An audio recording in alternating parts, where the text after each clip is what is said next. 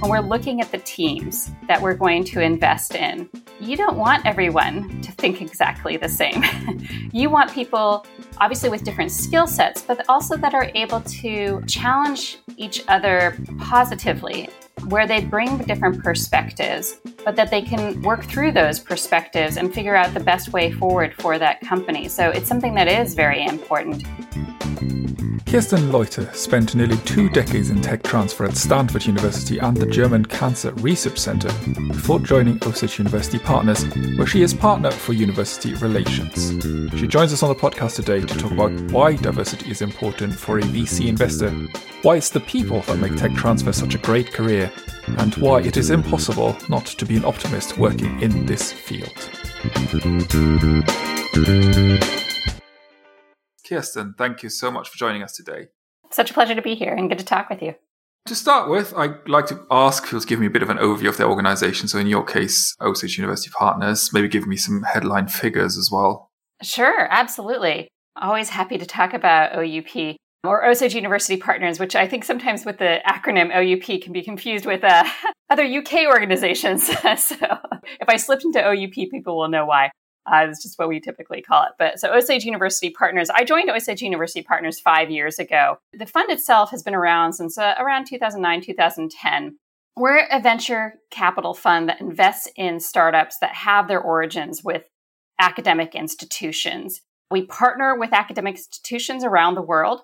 I would say that the most common place that we partner obviously is in the United States, since that's where we started from. But we do have partnerships also with academic institutions in Canada, the UK, Israel, and Singapore. And what we're looking for is obviously uh, investment opportunities out of these academic institutions. Uh, we like to say that we invest in all stages, all sectors, which means we invest anywhere from seed to pre IPO uh, rounds of these companies. And we invest anywhere in deep science where the universities are innovating themselves.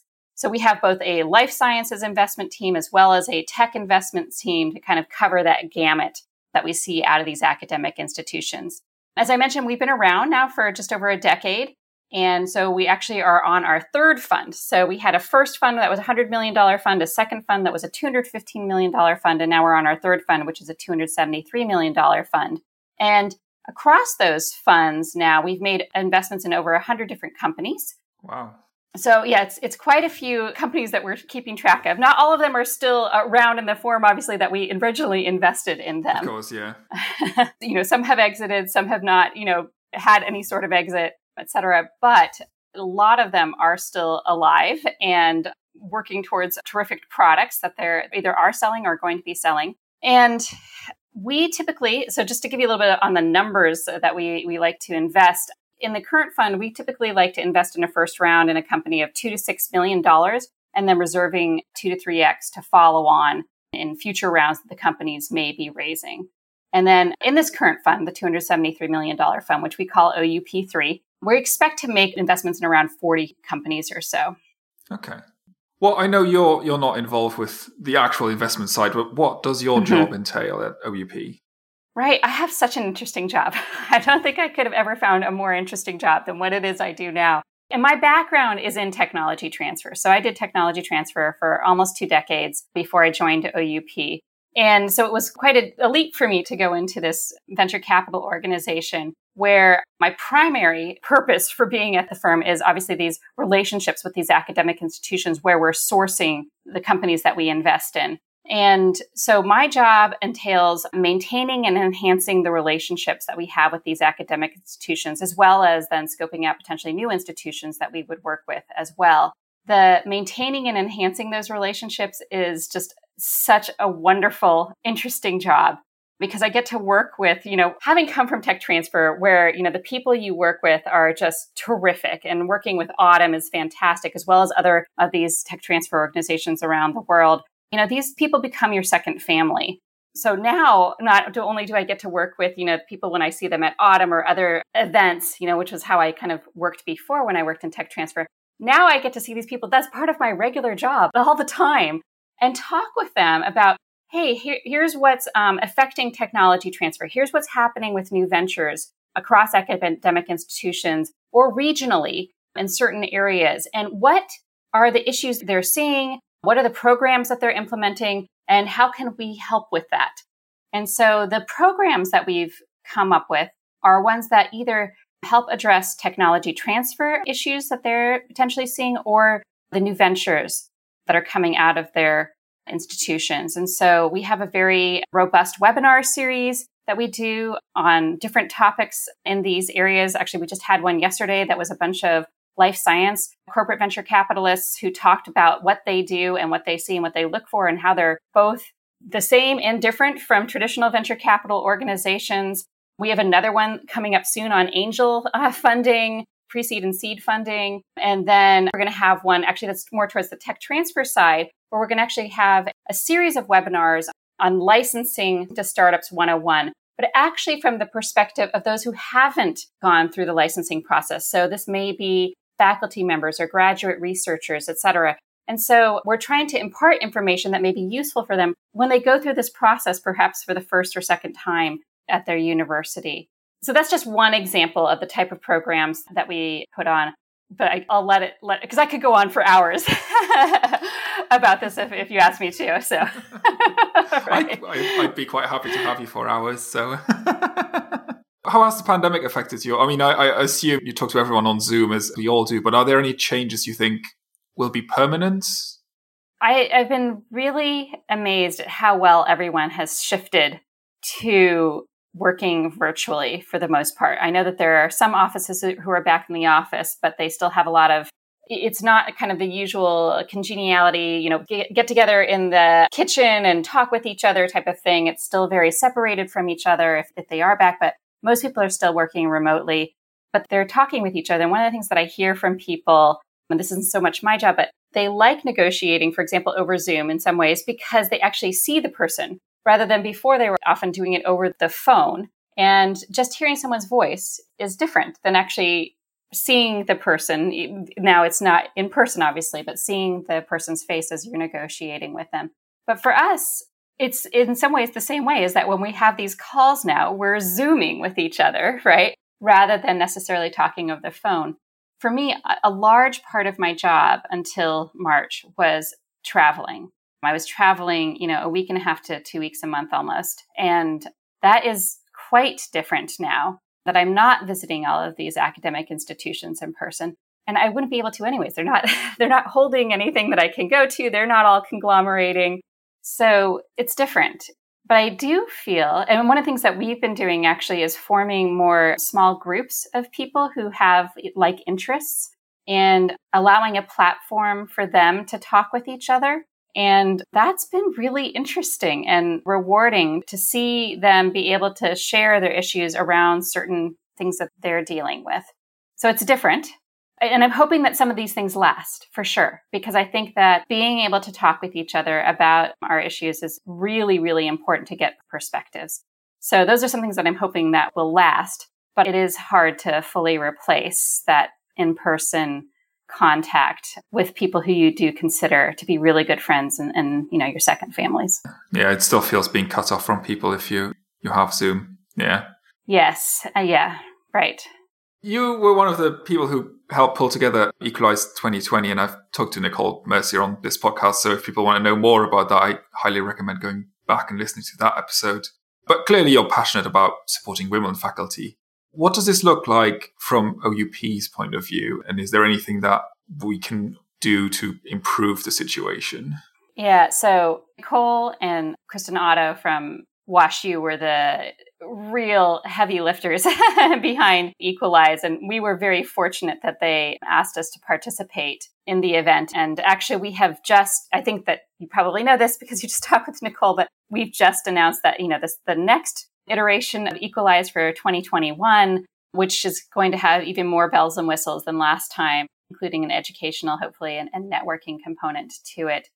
I think everyone recognizes the importance of diversity in pretty much anything people do.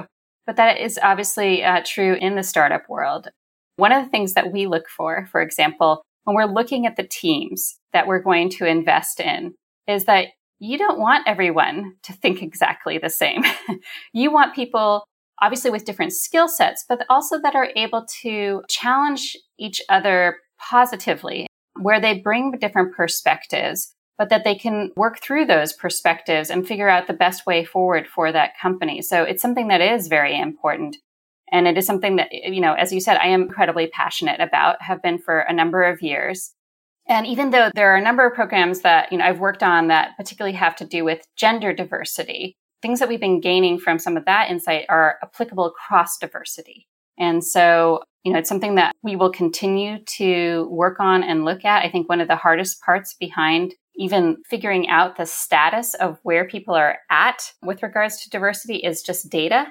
And fortunately, people are now making the efforts to collect that data as a way to check yourselves, right? On this. And so that's one step is, you know, having the data and this, you know, the other steps are programs, increasing your network, making sure that you have pools that you're looking at that really do contain diverse prospects. So yeah, it's very, very important. Is there, I know you said you invest mostly in the US, but internationally as well. Is there a particular geography market that does well at it, or maybe not well, but better at it than others? That's a good question. For me, I guess I, would need to look at data because I, I don't know what the data is. That's a really good question. I, I, should look into that because I don't know. And, and do you mean within the U.S. itself or across the world? Um, uh, you know, in different places. I mean, places. Anyway, like I, I am the U.S. is a it's a massive yeah. country, so I imagine there's different places that would have different approaches and, and might do better. But also internationally, I was wondering, mm-hmm. is Canada better than the US or is the UK better? But I feel just mm-hmm. the fact that mm-hmm. you don't know off the top of your head already is an answer in itself as well. Not a right, good answer, yes, I think so. Not, not a, not a great answer, no, absolutely not. But it is something that, right, we need the data to look at. And that's a good point. I'm to look into that to see where, where people are doing well. But there have been some really terrific articles, obviously about different things that people can do, but also the why behind why you are doing that itself as well. And you need to be able to point to your values that you have, hopefully as a firm. And I think that's a lot of what you can do for that too is say this is in line with our values as well. And um, so I, am very hopeful. Like I, I'm an optimist anyways. but I do feel like people are going in the right direction and there's some real change happening. That's I'm glad to hear. You know, from the people I've spoken to, that very much seems to be the case. But it's always good to have that reaffirmed. You were in tech transfer for about two decades before you joined this. You started at Stanford. You worked for AUTM for a while. You were at the German uh, Cancer Research Center as well for I think a year or so. What's made you stick around tech transfer, and specifically, what's made you join OUP? And are you going to go back to a tech transfer office, or is this it now? I know there's a lot of questions in one. yeah. yeah, no, that's that's quite all right. I, I think I can remember most of those. So because I was in tech transfer so long, and I started in the 1990s, uh, Uh, like a lot of people back then, it wasn't like my career goal to be in tech transfer. It was absolutely a serendipity that I ended up there. And I had planned to do something totally different with my life. we all do. I and think. I ended, yes, right. But it was the people that initially made me stay. I loved the people. So I worked, I was temping in the office at Stanford and they offered me one job and I turned it down because I, I figured I was going in a different direction in my life and I didn't want to stop that. And then they offered me a second job and I took that one. And it was because i have been temping so for so long in the office, I realized I really like these people. and I, this is interesting what they're doing. I'm hearing a little bit about it now. And, and I just happen to have the right background because I had a background in biology. Now I only have an undergrad degree. I know a lot of people who are out there in tech transfer now, you know, have PhDs, et cetera. I have a, an undergrad degree in biology. And so I just happen to have the right scientific background for our office to be able to take a job in the office so it was initially the people who were the reason that I stayed. And then as I started doing more of the work and meeting with the faculty and the grad students and the postdocs, just for the most part, such lovely people who were so earnest about what they were doing and really wanted to see something happen with it. And then honestly, the people at the companies and the startups, et cetera, they just really have, for the most part, the best of intentions for what they can possibly do. And that just resonates with me as a person that here you are amongst people who are all trying to achieve the same thing, which is to see these technologies move forward and make a positive impact in the world. That's why I was there for 20 years. And honestly, I will tell you, I never thought I was going to leave. I thought tech transfer is my life. This is this is going to be my career for the rest of my life. And in some ways it still is because I still like I'm working with all these people. I did not think I was going to leave. And this opportunity came up, and, and originally thought, well, I'm not going to leave. I love my job. But the thought of being able to work with people across academic institutions in the field of technology transfer and new ventures, I'm like, well, that just even opens up what I love even more. so that's why I ended up making the change. You know, the same thing. There's no way I could have moved anywhere if I didn't think the people were just fantastic. The team that you work with is so critical to you enjoying your day to day job. You know, I don't rule anything out, but I am incredibly happy where I am. So I get this wonderful cross section of everything that's happening in technology transfer and new ventures. I get that even from where I'm sitting. It's wonderful to be involved with so yeah. many different institutions. And yeah, my, my predecessor actually went and he's now working for Oxford University Innovation. So he's kind of gone the other way and he's oh. very much focusing on that now. I think yeah. I, I quite like the global view of what's happening. Yeah. Well, and it is nice actually to see people in the community often stay in the community, even if they don't stay at the same institution, often staying within the community and getting new experiences other places. Because as you probably get quite a view of as well, it's not cookie cutter how people do their jobs in, in technology transfer and, and new ventures. There are different guidelines and parameters and philosophies at different institutions. And then there's new areas that are being explored in technology transfer and new ventures all the time and different ways that their institutions and regional economies, et cetera, are saying, hey, we'd like to shift in this direction. What can you do? Or them coming up with different ideas for programs and things that could help themselves. And so there's just, it's a job that it's not going to just stay the same all the time. It's always new challenges being brought up. I think that's very true. And then, yeah, as you said, it's it's different. If you're in the US, you got Bayh-Dole's. If you're in France, you have to work with the SATT networks, and it's right. everyone, Right. And that was so interesting for me working over in Germany for a year as well, just to see where technology transfer was and how they were working with it there. And then I actually, so I went back and revisited almost 15 years later after I'd worked there. And honestly, I was astounded at the kind of the change in attitude by the researchers regarding startups. It was just so much more welcoming and that this was a, a real potential career path, et cetera. There was already, you know, that sense there, but it did seem to me that there had been this mind shift, at least in certain places, about don't necessarily need to be an academic, right? There are other directions that I could take as a possibility. So if I look at investments in, in, in specifically that we track, it's basically been an upwards curve for since we've been around since 2012, late 2012, early 2013. So it, I can easily imagine that that would also re- be reflected on, on the ground in, uh, in faculty members. Where do you see the state of tech transfer funding in the US today? And is there anything that you would like to see improved? Do we need another OUP out there? so do you mean for funding of startups out of uh, uh academic uh, yes. institutions? Yeah yeah, yeah, yeah, yeah. Well, so I mean, you see all the time different groups approaching new ways of potentially working with academic institutions and new ventures. And so, for example, there have been a lot of pre seed and seed funds that have been cropping up that may actually address particular industry areas. That's terrific. I think that companies themselves and actually some larger venture funds have been figuring out new ways that they can become involved with academic institutions. And so you see that reflected on the academic institution side by having now these corporate alliance officers and strategic alliance officers, et cetera. You know, because a lot of you know, a lot of the core research that comes out around the world comes from these academic institutions. And people know that there has been this valley of death for a very long time between what happens at the academic institutions to, you know, potentially things entering research and development to companies that I feel positive that it's getting smaller.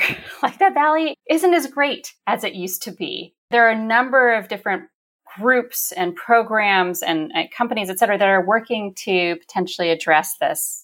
For example, the different Blavatnik funds and the Blavatnik Fellow Program at Yale are really interesting examples of that.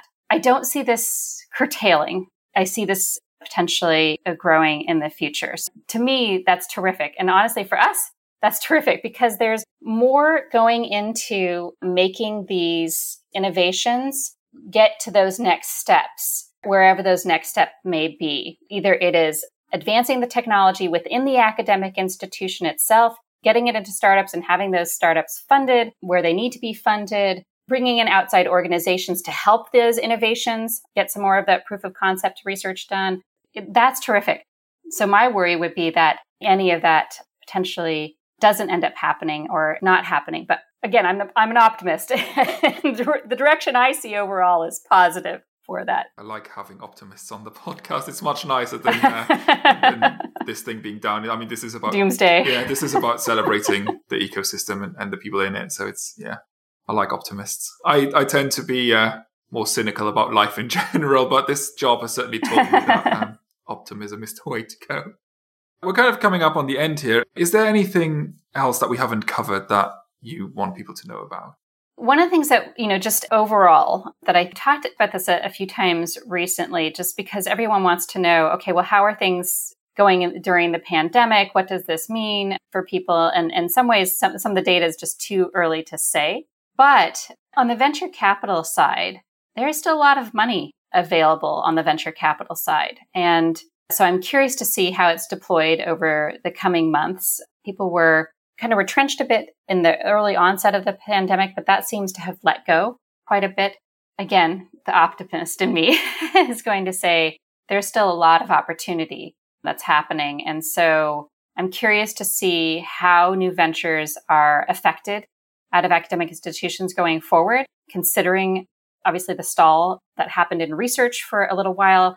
Now, kind of the rotations, et cetera, that are having to happen in labs um, in order to, you know, keep social distancing, letting people do their experiments, et cetera. And then the job opportunities for researchers, the grad students, the postdocs, et cetera, going forward, what that's going to mean for them, and will that affect startups themselves? So we'll see. But I think that's an interesting thing to keep an eye on.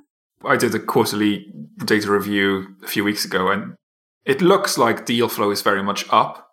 Obviously, a lot of deals were kind of on hold for a few months, so it, it remains to be seen whether that's just people catching up on finally signing deals or whether it, the boom is continuing. But yeah, I think it'll be interesting to see. Yeah, in I think six, I six think it will months time or so. Yeah. Yeah, couldn't agree more. Optimism. Yes, right, exactly. well, Kirsten, thank you very much for uh, taking time out of your busy day and, and joining us on the podcast today. It's been a real pleasure to have you. Absolutely. So thank you so much for having me. And um, it was a really enjoyable conversation. And I want to hear Nicole's now. If anyone has questions about OUP or Equalize that was mentioned, et cetera, people are always free to reach out to me and they can just find me on LinkedIn. I'm one of those fortunate people. There's no one else in the world with my name. so you, you can easily find me. I find that's a good and a bad thing sometimes. yes. right. Amazing. Thank you, Kirsten. Thank you. Talking Tech Transfer is hosted by me, Thierry Heles. It is produced by Global University Venturing, a Mawsonia Limited publication. You can find us at globaluniversityventuring.com, on LinkedIn as Global University Venturing, or on Twitter at GU Venturing. Our sound engineer is Mark Chatterley from In Ear Production. You can find them on inearproduction.com. If you've enjoyed this episode, make sure to hit that subscribe button so you never miss an interview. We'd also really love it if you could leave us a review on Apple Podcasts, or if you share this podcast with your friends and colleagues. It really helps us grow our audience. You can also reach out to me directly with feedback. Just email theles at globaluniversityventuring.com. That is T H E L E S at globaluniversityventuring.com. Until next time, have a great week, everyone. Goodbye.